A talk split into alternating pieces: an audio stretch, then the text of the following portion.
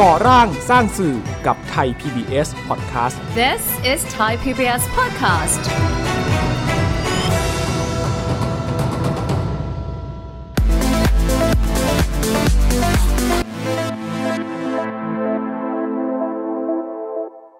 ถ้าเราเคยพูดถึงคนบางคนในรายการ เช่นแบบหูยพลังช้างของอ้วน ซึ่งมุกในเวลานั้นน่ะเราขำสังคมไทยเราขำกับเรื่องแบบนี้จริงๆนะครับแต่ว่าพอเราทำรายการกับไทยพีบีเอสอะตอนนั้นอะไม่ผ่านเซ็นเซอร์ในประโยคเหล่านี้แล้วเนี่ยครับคือการเรียนรู้ตลอด 11 ปีว่าจริง ๆ แล้วเราไม่ไม่ควรที่จะไปบูลลี่ หรือว่าไปพูดถึง body shaming อะไรพวกเนี้ยถ้าเราไม่ทำรายการอะเราอาจจะเรียนรู้เรื่องนี้ช้ามากนะครับในฐานะที่เราเป็นสื่อสาธารณะครับเราต้องไม่ตามสังคมอย่างเดียวอะเราต้องไม่ตามสังคมอย่างเดียวต้องก้าวนำสังคมอะครับ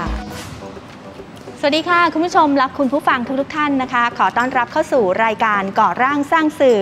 รายการที่จะพาคุณผู้ชมนะคะ ไปพบกับที่มาและบทบาทของสื่อสาธารณะกับการขับเคลื่อนสังคมไทยตลอด 14 ปีที่ผ่านมาค่ะ แล้ววันนี้ดิฉันปูเป้พักนันรับหน้าที่ดำเนินรายการนะคะ วันนี้มาพร้อมกับแขกรับเชิญพิเศษ 2 ท่าน ซึ่งเขาเป็นพิธีกรรายการชื่อดังของไทย PBS นั่นก็คือรายการนังพาไปค่ะ ต้องบอกเลยว่ารายการนี้นะคะ อยู่ในใจของใครหลาย ๆ คนและหากพูดถึงรายการนี้พลาดไม่ได้เลยที่เราจะต้องมาพูดคุยกับพิธีกรของรายการนี้ค่ะ ขอต้อนรับคุณยอดพิสารแสงจันทร์และคุณบอลทายาทเดชเสถียรค่ะ สวัสดีค่ะทั้งสองท่าน สวัสดีครับ โอ้ต้องบอกว่าวันนี้ยินดีมากๆนะคะ ที่ได้รับเกียรติจากทั้งสองท่านนะคะ มาร่วมรายการกับเราในวันนี้ ย้อนกลับไปเมื่อ 11 ปีที่แล้วค่ะ ตอนนั้นมีแรงบันดาลใจยังไงทำไมถึงหอบหนังพาไปมาที่ไทย PBS ล่ะคะ นี่รายการ 15 นาทีใช่ไหมครับใช่พอไหมคะ บอกเลยว่า ไม่พอทำยังไงดีล่ะสั้นๆไงพี่อะค่ะโอเค จะพยายามเพื่อรายการนี้เพื่อคุณปูเป้เลย ได้เลยโอเคค่ะ ก็คือว่าจุดเริ่มต้นของการที่เราหอบออกมาเนี่ยก็เพราะว่า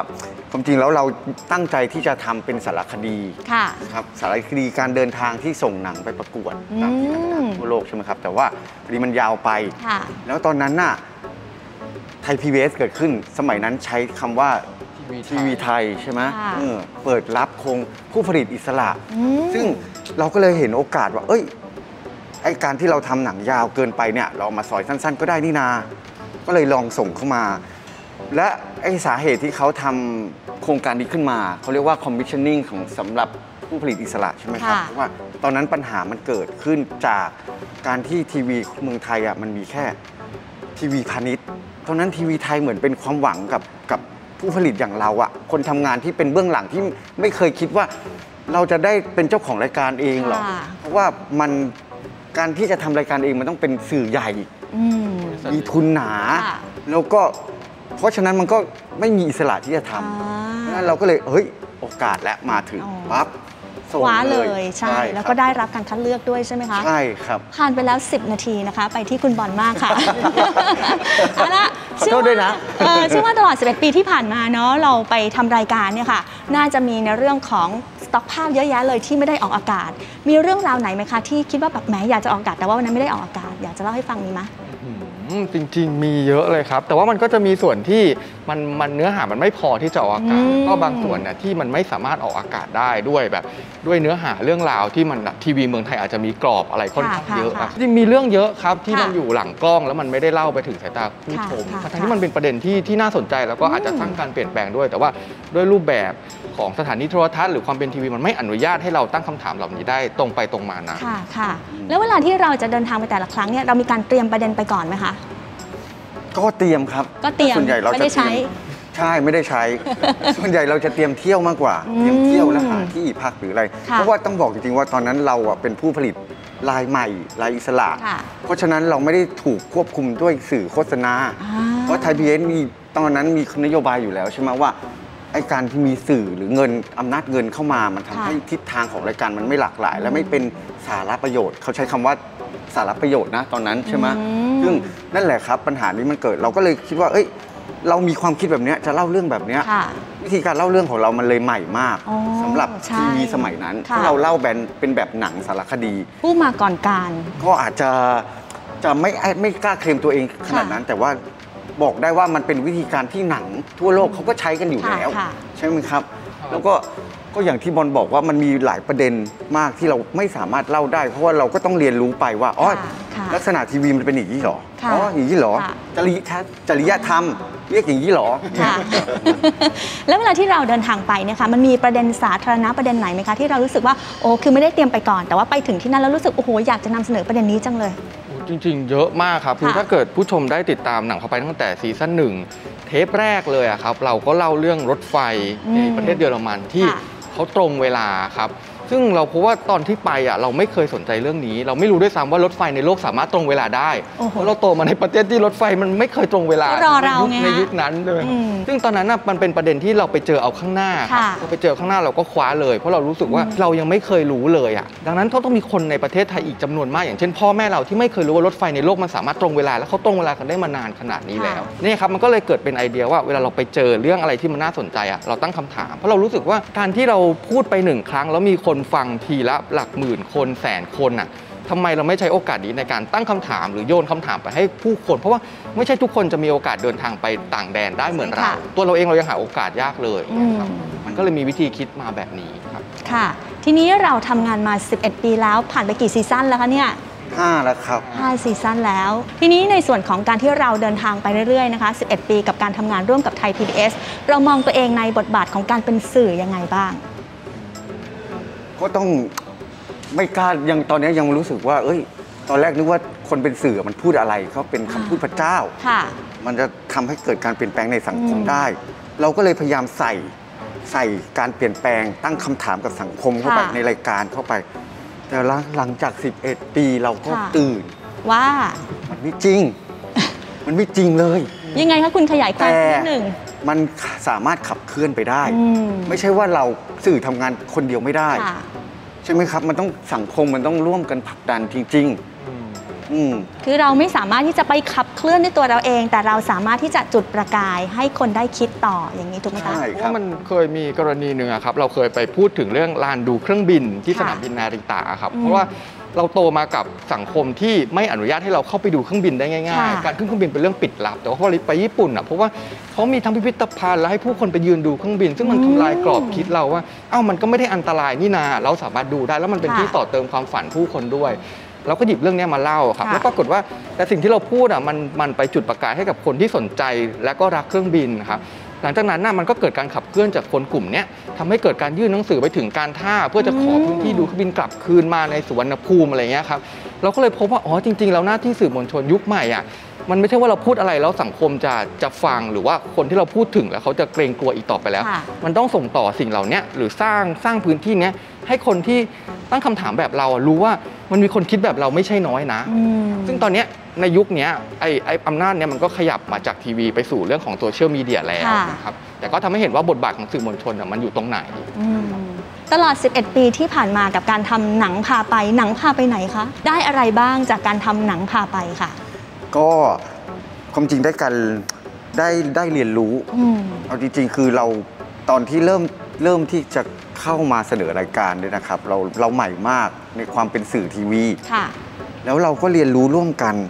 กับคนที่สถานี เราเติบโตไปพร้อมกัน แล้วเราก็รู้เอ้ยอันนี้ไม่ได้ อันนี้ได้ แล้วเราก็รู้สึกว่าเอ้ยเราก็บอกเขาว่าทำไมอันนี้ไม่ได้ล่ะ ก็ตั้งคำถามย้อนไป แล้วเขาก็บอกกลับมาเออ มันเหมือนเหมือนสถานีก็เรียนรู้ร่วมกันกับเรา แล้วพัฒนาไปด้วยกันเหมือนก้าวเดินไปด้วยกันครับมันได้ประสบการณ์ค่ะมันเหมือนเป็นการเรียนรู้เหมือนเราต้องเข้าหลักสูตร หลักสูตรหนึ่งในการเรียนเรียนของชีวิตอะครับ ที่มันไม่ใช่แค่ 5 ปี 10 ปีแล้วจะจบอืมแต่เนี่ยมันเหมือนมันได้มาแล้วเราก็รู้สึกว่ามันต้องเรียนกันไปเรื่อย ๆ ไม่ใช่ว่าปัญหาเนี้ยถูกแก้แล้วแล้วมันจะไม่ ไม่เหลือไม่มีปัญหาอีกเลยอืมมันต้องแก้ไปอีก มันจะมีปัญหาใหม่เข้ามาแล้วเราโอ้เฮ้ยมันก็ท้าทายดีแฮะ ก็เป็นการเรียนรู้แล้วก็เติบโตไม่รู้จบนะคะ ครับ ค่ะ คุณบอลล่ะคะครับ จริงๆช่วงแรกเนี่ยถ้าเกิดใครไปย้อนดูซีซั่นแรกๆอะครับเราอะยังพูดถึงผู้คนอื่นในแบบบูลลี่อยู่เลยนะครับซึ่งในยุค 10 ปีที่แล้วมันไม่ใช่การบูลลี่อืมมันเป็นสิ่งที่สังคมไทยเรายอมรับไปได้ยังไงก็ไม่ค่ะรู้ ยังไงบูลลี่อะอย่างเช่นคนหล่ออย่างเงี้ยไอ้หล่ออันนี้ก็บูลลี่แหละเพราะเอาแหละไม่จริงทำไมสวยอย่างนี้ล่ะเงี้ยบูลลี่ไหมครับอันนี้ไม่บูลลี่ แต่ว่าเราเคยพูดถึงคนบางคนในรายการ เช่นแบบหูยพลังช้างของอืมอ้วนอย่างเงี้ยเราก็ค่ะตลกขบขันกันค่ะซึ่งมุกในเวลานั้นน่ะเราขำสังคมไทยเราขำกับเรื่องแบบนี้จจริงๆใช่ไหมครับแต่ว่าพอเราทำรายการกับไทยพีบีเอสอะตอนนั้นอะไม่ผ่านเซ็นเซอร์ในประโยคเหล่านี้ แล้วก็โดนตำหนิจากช่องเราก็งงว่าทำไมล่ะก็เขาอ้วนอะเขาค่ะเวลาเขาทำแล้วเขาก็พลังช้างจริง ๆเนี่ยครับคือการเรียนรู้ตลอด 11 ปีว่าจริง ๆ แล้วเราไม่ไม่สามารถเราไม่ควรที่จะไปบูลลี่ หรือว่าไปพูดถึงบอดี้เชมิ่งอะไรพวกเนี้ยถ้าเราไม่ทำรายการอะเราอาจจะเรียนรู้เรื่องนี้ช้ามากนะครับก็ต้องบอกว่าเป็นเรื่องที่น่ายินดีนะคะ ที่เราได้มีโอกาสเติบโต แล้วก็เรียนรู้ไปร่วมกันนะคะ ทีนี้ตลอด 11 ปีที่ผ่านมา เข้าใจว่าต้องมีแฟนคลับมากมาย มีคนชื่นชมบ้างละติบ้างละอะไรเงี้ยเขาเรียกว่าเสียงตอบรับของแฟนคลับเป็นยังไงบ้างคุณผู้ชม เวลาเขามาเจอเราเนี่ยเขาพูดถึงเรายังไงบ้างคะก็ก็ส่วนใหญ่จะดีครับ เพราะว่าถ้าคนคนเกลียดก็ค่อยไม่ค่อยมาอะไรหรอกครับเพราะว่าเราเลิกดูเราด่าตอบหรืออะไร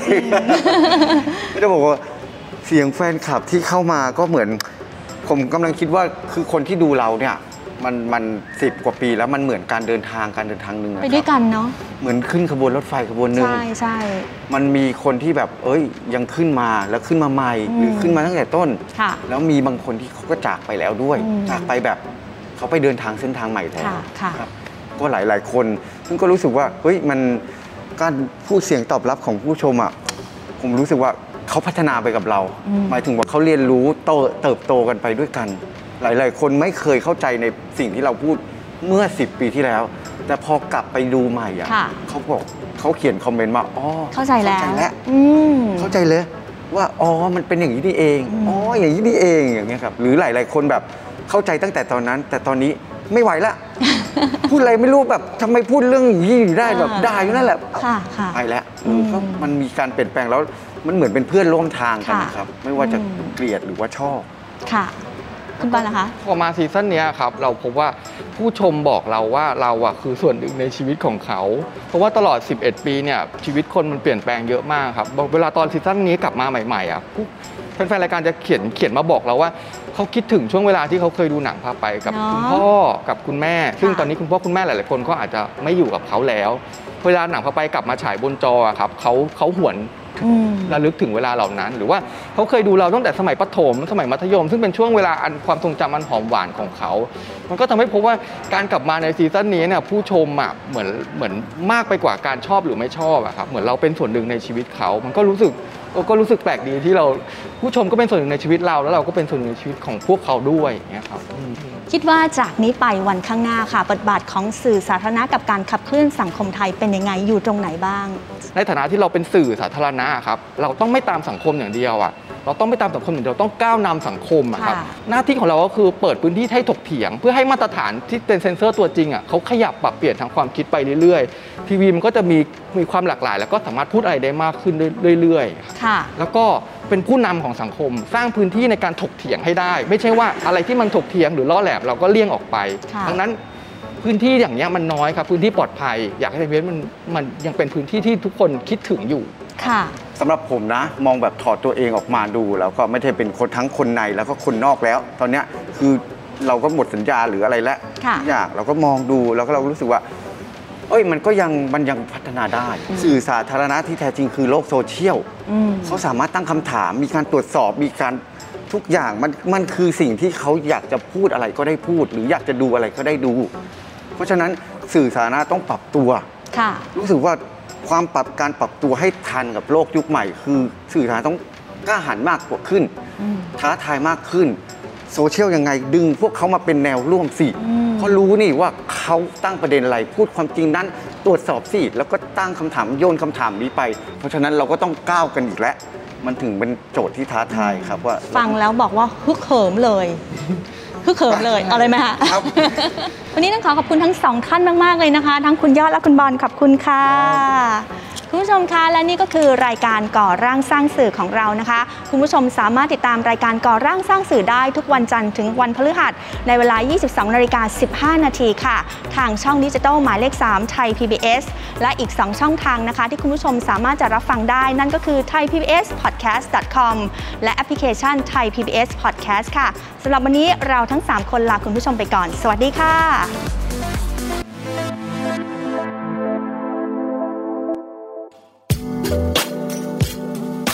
ติดตามรายการทางเว็บไซต์และแอปพลิเคชันของไทย PBS Podcast Spotify, SoundCloud, Google Podcast, Apple Podcast และ YouTube Channel Thai PBS Podcast Thai PBS Podcast. View the world via the voice.